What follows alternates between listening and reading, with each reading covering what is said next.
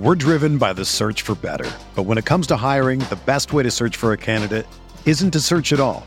Don't search, match with Indeed. Indeed is your matching and hiring platform with over 350 million global monthly visitors, according to Indeed data, and a matching engine that helps you find quality candidates fast. Ditch the busy work. Use Indeed for scheduling, screening, and messaging so you can connect with candidates faster. Leveraging over 140 million qualifications and preferences every day, Indeed's matching engine is constantly learning from your preferences. So the more you use Indeed, the better it gets. Join more than 3.5 million businesses worldwide that use Indeed to hire great talent fast. And listeners of this show will get a $75 sponsored job credit to get your jobs more visibility at Indeed.com/Blue Wire. Just go to Indeed.com/Blue Wire right now and support our show by saying that you heard about Indeed on this podcast. That's Indeed.com/Blue Wire. Terms and conditions apply. Need to hire? You need Indeed.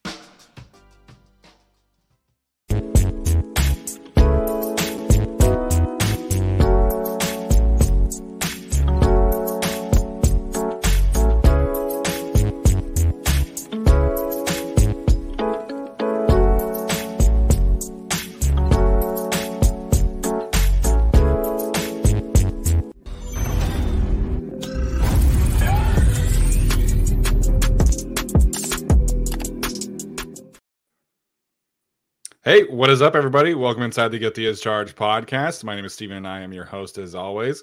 And joining me today is a good friend of the show, Mr. Marcus Whitman, a.k.a. That Franchise Guy on YouTube, if you're familiar with his work there. If you're not, you should definitely go get familiar with it. He does great work over there on his own YouTube channel. So, Marcus, what's up, man? How you doing tonight? Hey, Steven. Good to be back, as always. Is the intro new? It is, I don't think I've received that yet. Oops, sorry about that. Yeah, dude, I'm fired up now. That was dope. Yeah, we had we paid somebody on Fiverr to update our intro stuff, our backgrounds and everything. So, this is our fourth draft covering the draft officially, and Marcus has joined us every year. So this is one of our favorite traditions. You know, Marcus does incredible work, like I said, you know, studying as many prospects as anybody out there. So. Cannot recommend his channel enough. And, you know, during the season, it's not just, I know he's a Packers fan. You might be familiar with his Packers takes, but, you know, the channel during the season is a lot of fun too. So, Marcus, before we get started, man, like what kind of videos have you been kind of focusing in on this draft process? How has it kind of been different this time around, maybe as opposed to previous years? Sure. Yeah. I think, you know, really just trying to up the ante, with all the positional breakdown stuff, just collecting film has been a big thing, trying to make that a bigger part of it. The graphics game, I guess, if you will, has always been a big part of my channel, but I think that's been a big time commitment for sure. But I think it just, you know, whenever you can put the image to the audio with the film, people always appreciate that. So the positional breakdowns have been big, and then some more like dedicated film review type of deals. I had a big Anthony Richardson video in January, just kind of actually writing out a script of like full thoughts and really putting together almost like a video essay on some of these prospects. So it's been a big time commitment for a couple of those different video styles. Yeah, absolutely. I watched the Anthony Richardson videos. Fantastic. That was really kind of like my first introduction into Richardson's film, so to speak. And so, you know, we don't necessarily grade quarterbacks here because, like, there's no reason for us to do that. Obviously with Justin Herbert. So that was great work. You did a 3-round mock draft today. I'm not going to ask you to say your selections because I want people to go check it out. But why don't you give us a little teaser for who you had for the Chargers in that mock draft today? I'm just realizing that I did not.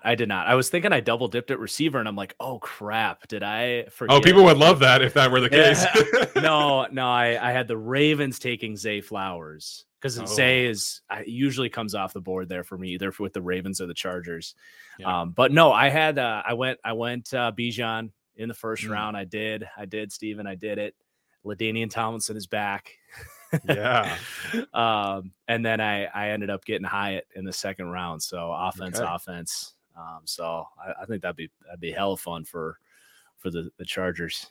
Yeah, the Chargers fans would absolutely love that. Bijan's kind of I don't want to say the favorite because Zay's very popular too on social media, but I saw the tweet today that Bijan is now the Falcons are the favorite to take Bijan, and then everybody else behind them is all ahead of the Chargers, which is, it's kind of unfortunate, but Bijan's a great player. I don't know where you have him, but he's number 3 in the class for me. So it's going to be really interesting.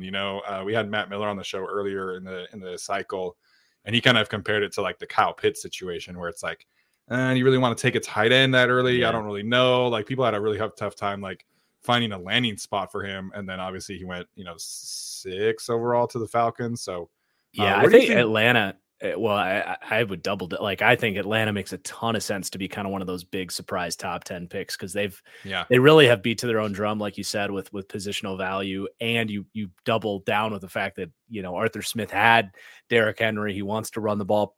Now that Greg Roman's gone, I would say Arthur Smith probably wants to run the ball more than anybody in the league. So true. Much to the chagrin of my dynasty team where I have Tyler Algier, I think, Bijan there could be a ton of fun.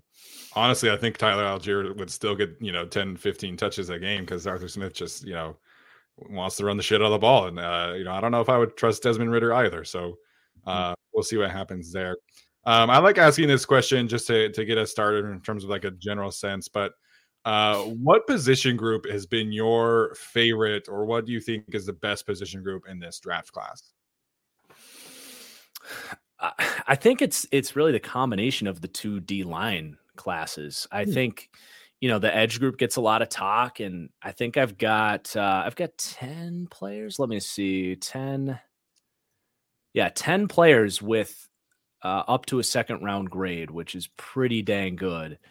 And then you pair that with the interior line group, 7 guys with an up to a second round grade. So that's 17 total players that I'd be comfortable with within the first 62 picks. And the edge group's not terribly surprising.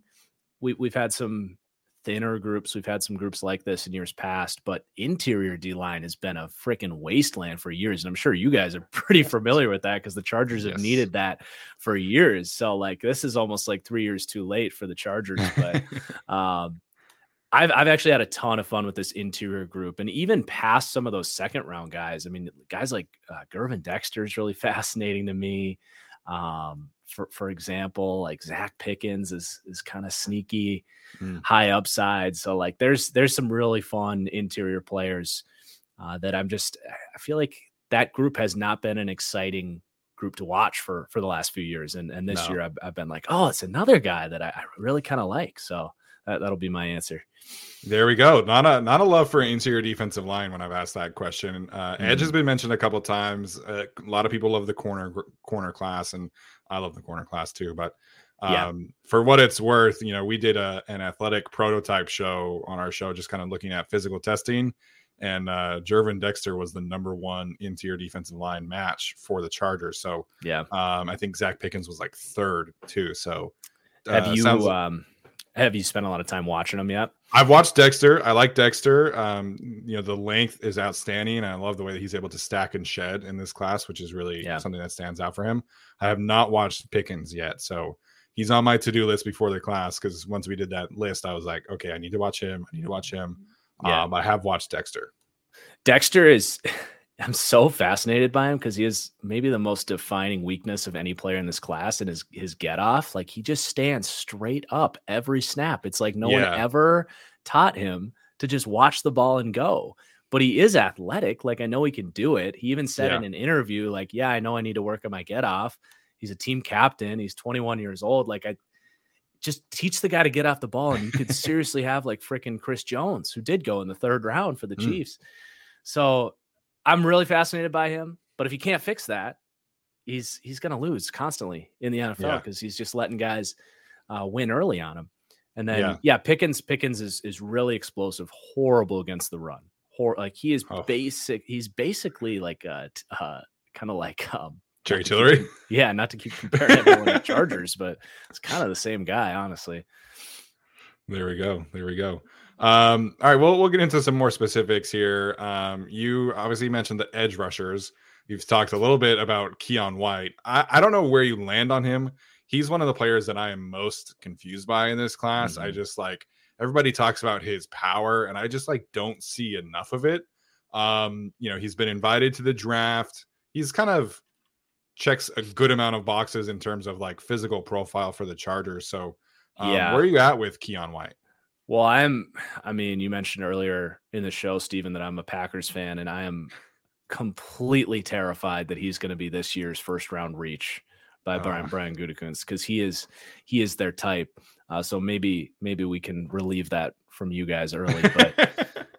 But when I'm looking at my notes on him, like some of the weaknesses: lack of bend, agility, and change of direction hurt his ability to get his hands on quarterbacks in the backfield. So like even when he's getting back there, he's missing sacks because he's just so stiff. Everybody says that he's bendy, and I just don't see it. That he's this freaky athlete. So you kind of take that off the board. He's kind of a straight line guy. He's got the right length, but it's not 33 3/4 inches is solid, but it's not like, Tyree Wilson is 35.5, but his arms aren't strong. He doesn't shed blocks at will for a big guy. And he doesn't have those hammers for hands when he's going to his power rush. Like you said, the inconsistency with power, I think when that happened was he can generate a lot of power from his lower half for sure. He's got the get off and the power down there, but he doesn't pair it with his hands. You talk about the great power rushers in the league. It's the combination of it to stick those hands inside and get guys off balance. And he just doesn't do that consistently enough. He's 24 years old already. I don't get it. I've got him as a third round guy. I haven't revisited him since he only ran like a 4.84.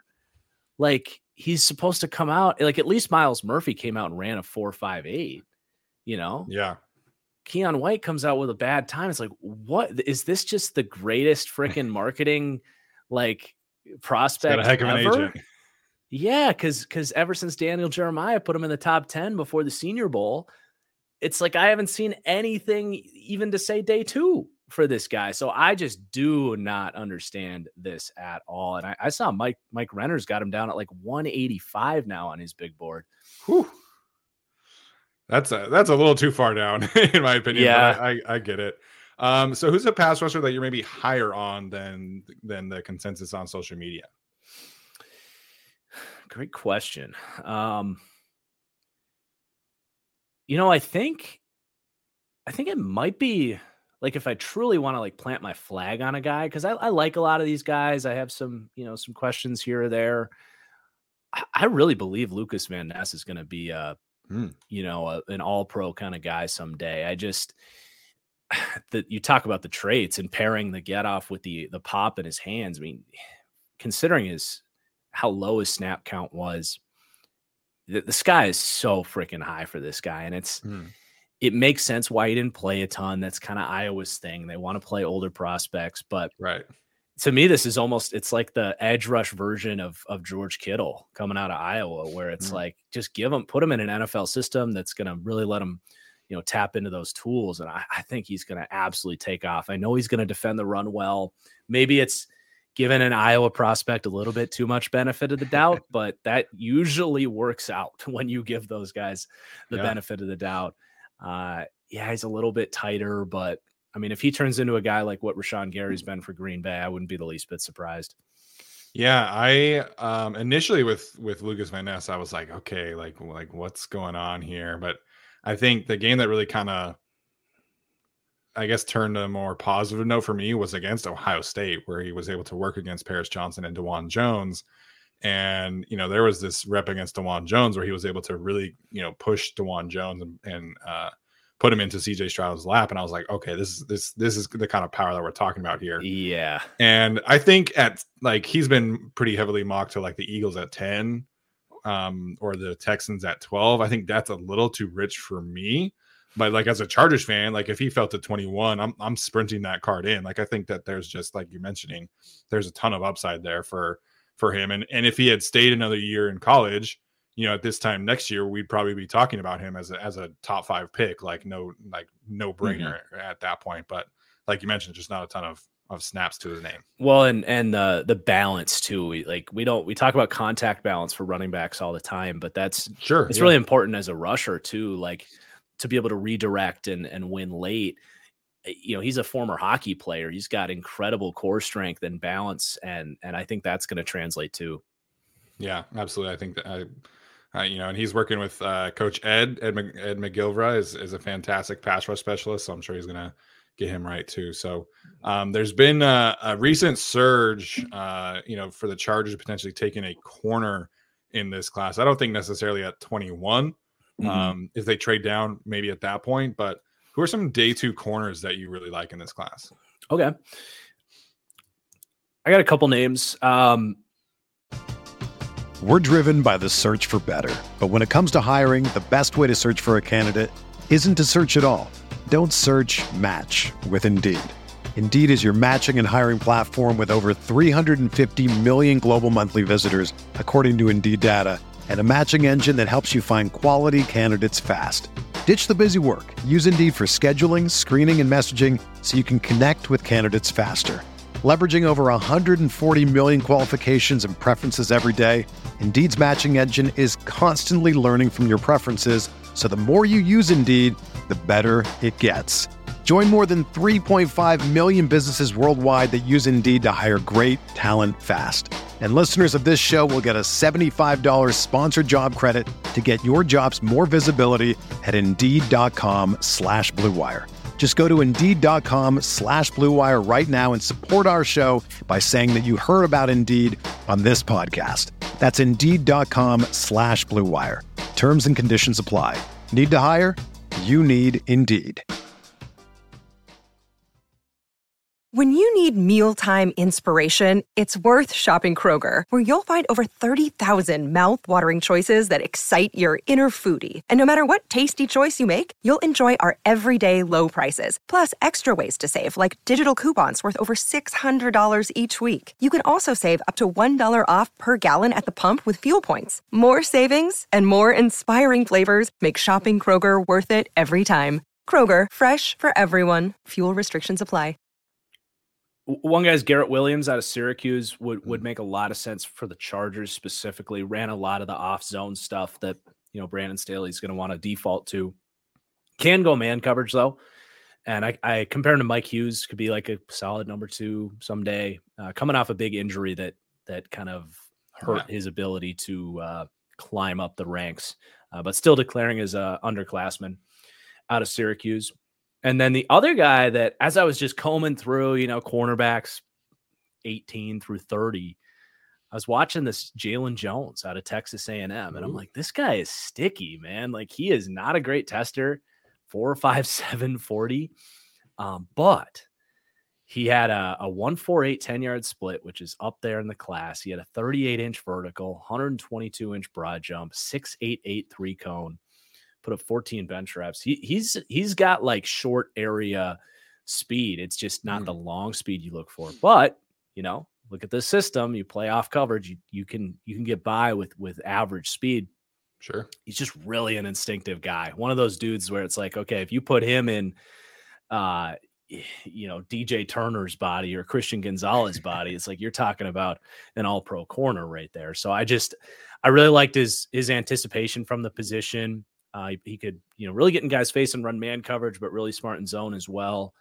And I compared him to Bryce Hall for the Jets. So, yeah, for a pair of, you know, third, fourth round guys there, I think they have a chance to be starters in the league. I really liked Bryce Hall coming out. I mean, obviously there were injury concerns, and unfortunately that has, you know, continued into his NFL career. But I do think that cornerback is definitely an underrated need for the Chargers. We'll see ultimately kind of what that sweet spot is like for them. You know, this board could certainly get crazy and maybe, you know, Emmanuel Forbes goes in like the top 20 and then it's just like corner. But this class just has like, I haven't gone to Jalen Jones or Garrett Williams. Williams was more of like an injury thing. I wasn't too sure like you know, is he going to play as a rookie or not? So yeah, didn't necessarily prioritize him. I think he's going to be good. You keep talking. I'm going to look and see when he got hurt. Yeah. So I didn't prioritize Garrett Williams because, like, I tweeted out last weekend and I was like, okay, I got time for like two more corners. Who are some guys that you like? And a lot of people said Garrett Williams, but then I looked at people were like, oh, Williams, but he's injured. And I'm like, okay, like I don't. Same thing with like BL Skinner from Boise State. I'm like, okay, I don't know how much I really want to watch a guy who's injured right now. Mm. But Jalen Jones was somebody that's on my list to wrap up too. Also, Jones, a true junior. So he's another underclassman who's declaring early, which I think is very good to know for those corners. Because someone in the NFL likes this guy. So Garrett Williams tore his ACL week 9 of the college football season. So I would expect that he would be ready for camp. So ACL, that's in week 9. That's like October? End of October. So that'd be... I would think he'll be around camp. You know, he'll be playing in his rookie season unless he had a really bad ACL injury. Yeah, I mean, ACLs have really come a long way, you know, in the last few years. So that's definitely an interesting one. All right, well, we'll shift gears here to talk about the offense because a lot of people have pegged Michael Mayer, Dalton Kincaid to the Chargers at 21. Where are you at with either of those two players? Obviously, you know, I'm a big Utah guy, but what are your thoughts on those two? Yeah, I really like them both kind of for what they are. With Kincaid, I compare him to Zach Ertz, like almost identical size and kind of, I think they both have good, not like insane speed, but just the route running at the position is basically elite. Amazing hands, just glue for hands, contested hands, you name it.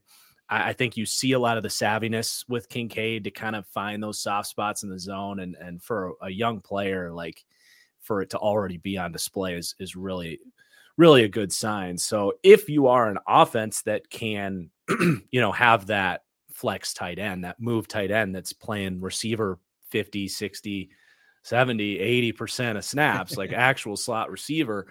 Hell yeah, man. Sign me up for Kincaid in the top 20, 25. Excuse me. That's why I keep putting him to Washington, because you got Eric Bieniemy coming over. That role's going to be there with what Kelsey did. As far as, you know, the Chargers, is it a, you know, you might know this better than me, but, you know, I definitely think of Kellen Moore. I guess he, you know, comes a little bit more of that collegey mindset, but with how they use Dalton Schultz and Jake Ferguson, it was a lot more hand in the dirt. So I don't know where they would lean on that. Personally, I'd rather grab like a Zay Flowers if I were the Chargers and you had to get a playmaker, just because I don't know. I think Everett was like fine. And I'm still always going to believe in Parham until the day. I know you like chicken Parham. I know. But no, it would be I actually just got this mailbag question on my podcast this afternoon about what I think about Kincaid to the Chargers. And I'm like, I don't know. I'd probably give it like a B+. Like he's a really good player. So he's not a blocker. So you just got to be kind of prepared for that schematically. With Mayer, I like him a lot. I just don't see a lot of explosiveness, right? So, and I've always had the take that Jason Witten is not a Hall of Fame player. Oh, wow. Okay. Because he's just like the Frank Gore of tight ends. Like he played forever. Now he was a little more explosive earlier in his career, and I was a lot younger then. So maybe I'm just jaded there, but I see this, you know, same guy I remember Jason Witten being. Stick route, always open, even when he's covered, you know, gonna convert 1 million third downs, tough after the catch, great run blocker, a true tight end. But you know, 4.7 40 shows on tape. He's not gonna pull away from a lot of guys. So like he is a little bit more limited, and I could see teams maybe, you know, saying, well, he's kind of maxed out already, and a lot of coaching staffs just don't like to take players like that. So it's going to be very interesting to see what his range is. I think he could go anywhere from Green Bay at 15 all the way down and into the second round. So I do like him. He's going to be a great pro, but I'm not like whenever I mock draft him to teams, I'm not like, oh my God, this is going to be amazing. It's just like, yeah, he's going to be their starting tight end for the next 10 years. Yeah. So in terms of the Chargers fit, I don't think Gerald Everett stops you from drafting Dalton Kincaid necessarily. But like you said, I don't think that he's a perfect fit for like what they want to run on offense with that position. So, I mean, Everett already is a subpar blocker. I think he tries, but you're getting the same, like you're literally getting the same kind of tight end in terms of like style, in terms of weaknesses. Everett's more athletic for sure. Dalton obviously I think is a far superior, just like pure catcher of the football. But if they're going tight end, I think it's Mayer just because, they really need more balance. Like they need somebody who can block and impact the game as a blocker in the run game and also be kind of that middle of the field, dominating presence as a tight end. So I don't think that's Dalton as much as I love him. I mean, he's my tight end one. Him and Mayer have pretty closely, but I have a hard time picturing them really taking Dalton Kincaid in this offense. I don't think he offers enough as a blocker in this class. And I think he can learn how to try. Like he tried hard at Utah, right? But it's that was never his game. Like that's just not who he is. He played receiver at San Diego. Like it's just not him. And I think you have to know what you're getting. Like you're not going to draft Dalton Kincaid and be like, hey, go give me, 25, 30 run blocking snaps a game. It's like, that's not what he is. Right. But that's what the Chargers need. Like they need somebody to be a legit inline tight end one. And that's just unfortunately not Dalton Kincaid. Yeah. I'm with you on that.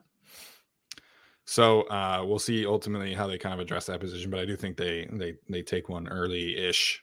So you mentioned Zay Flowers. What are your thoughts in general about this receiver class? Because some people obviously making the point that it's, one of the worst, ones that we've seen in recent years. So how do you land on this class in general?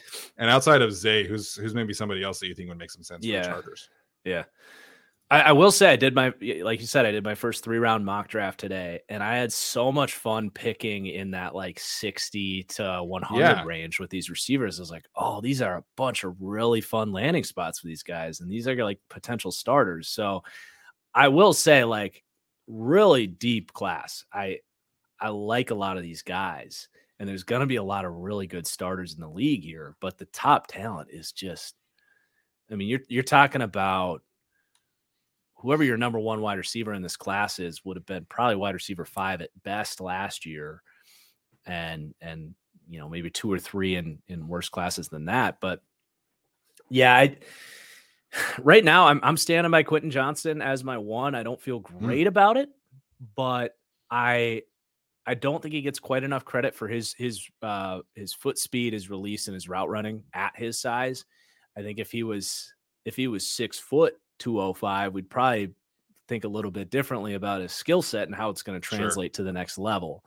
But because we're expecting him to be Mike Williams, T. Higgins, I think there's a little bit of mental gymnastics going on there. So I have him at 1. I've got actually Zay at 2, and then Jackson Smith and Jigba 3. What was the original question? I'm just kind of rambling here. That's okay. Just initial thoughts of the receiver class. Yeah, I think. And the second part was who you think could be a fits for the Chargers, and obviously you took Jalen Hyatt in the second round for them. But yep, that's kind of the obvious one. But beyond that, how about Jaden Reed? Mm-hmm. If you want a deep threat. I've got Jaden Reed higher than Jalen Hyatt by a smidgen on my board, but I think while Hyatt on speed is a little bit faster, the 40 time is pretty close. That's the thing with Hyatt. It's like, dude, can you at least run a good 40 time? Can you do something in this pre-draft process that gets 4.4 is good, man? Yeah, but I was expecting 4.2s. That's true. For somebody, I forget who it was, but when I first started in this, people were telling me that Hyatt ran a 4, low 4.3s at Tennessee's thing, spring testing thing. And I was like, okay, I see that on tape, I guess, but 4.4 is a good time. It's definitely not. It is a good time, but and he didn't try to improve it at his pro day. I don't know. I still have a 2nd to a 3rd round grade on him, but I do think Jaden Reed, seriously, in a world, let's say, where they miss out on Hyatt, his ball tracking ability is pretty much cut and paste what Tyler Lockett has done for the Seahawks for the last 8 years. Like his ability to kind of have that over the shoulder body control, contact doesn't bother him when he's either in his routes, but also when he's trying to track those balls down the field. Whereas with Hyatt, I'm terrified of that because he's so slender. He almost never got touched at Tennessee, but when he did, it definitely disturbed him. You know, Jaden Reed, fifth-year senior in the Big Ten, like he's learned how to play a little bit more physical, really good athlete, great route runner. So I would love to see him paired up with that offense as a number three that could kind of grow into your number two in time. Yeah, Jaden Reed and Marvin Mims are two guys I think would be fantastic fits for the Chargers because they also need return specialists, or at least somebody that could return punts, and both of them can do that, stretch the field vertically. So I know Mims has... You know, I think Daniel Jeremiah said that the league is pretty lukewarm on Marvin Mims, but he's very popular on social media right now. Reminds me a lot of Dede Westbrook coming out, but better ball skills than Dede. So I think that gives him a better chance. But I would guess that the league's thinking that, like, okay, another, you know, undersized, speedy Big 12 receiver. We've seen this a million times. So I'm a little bit hesitant on Mims, but I do like him. Yeah, I like him a lot. I didn't necessarily see like low 4.3 speed when I watched him. I was picturing like, you know, like 4.4 or 4.42 kind of thing. But I think he tracks the ball well. I like the way that he's able to go up and get it, you know, for a smaller guy. But, you know, we're fans of his on this show. So, Marcus, this has been great, man. I kept it for longer than I said I would initially. But where can Chargers fans go find your work, and what do you have coming down the home stretch here for draft content? You can find me on YouTube, That Franchise Guy, at Twitter at @TFG_football. It's going to be like nonstop content for the next 7 days. So you name it, position ranks, mock drafts, my guys stuff, all of it. So yeah.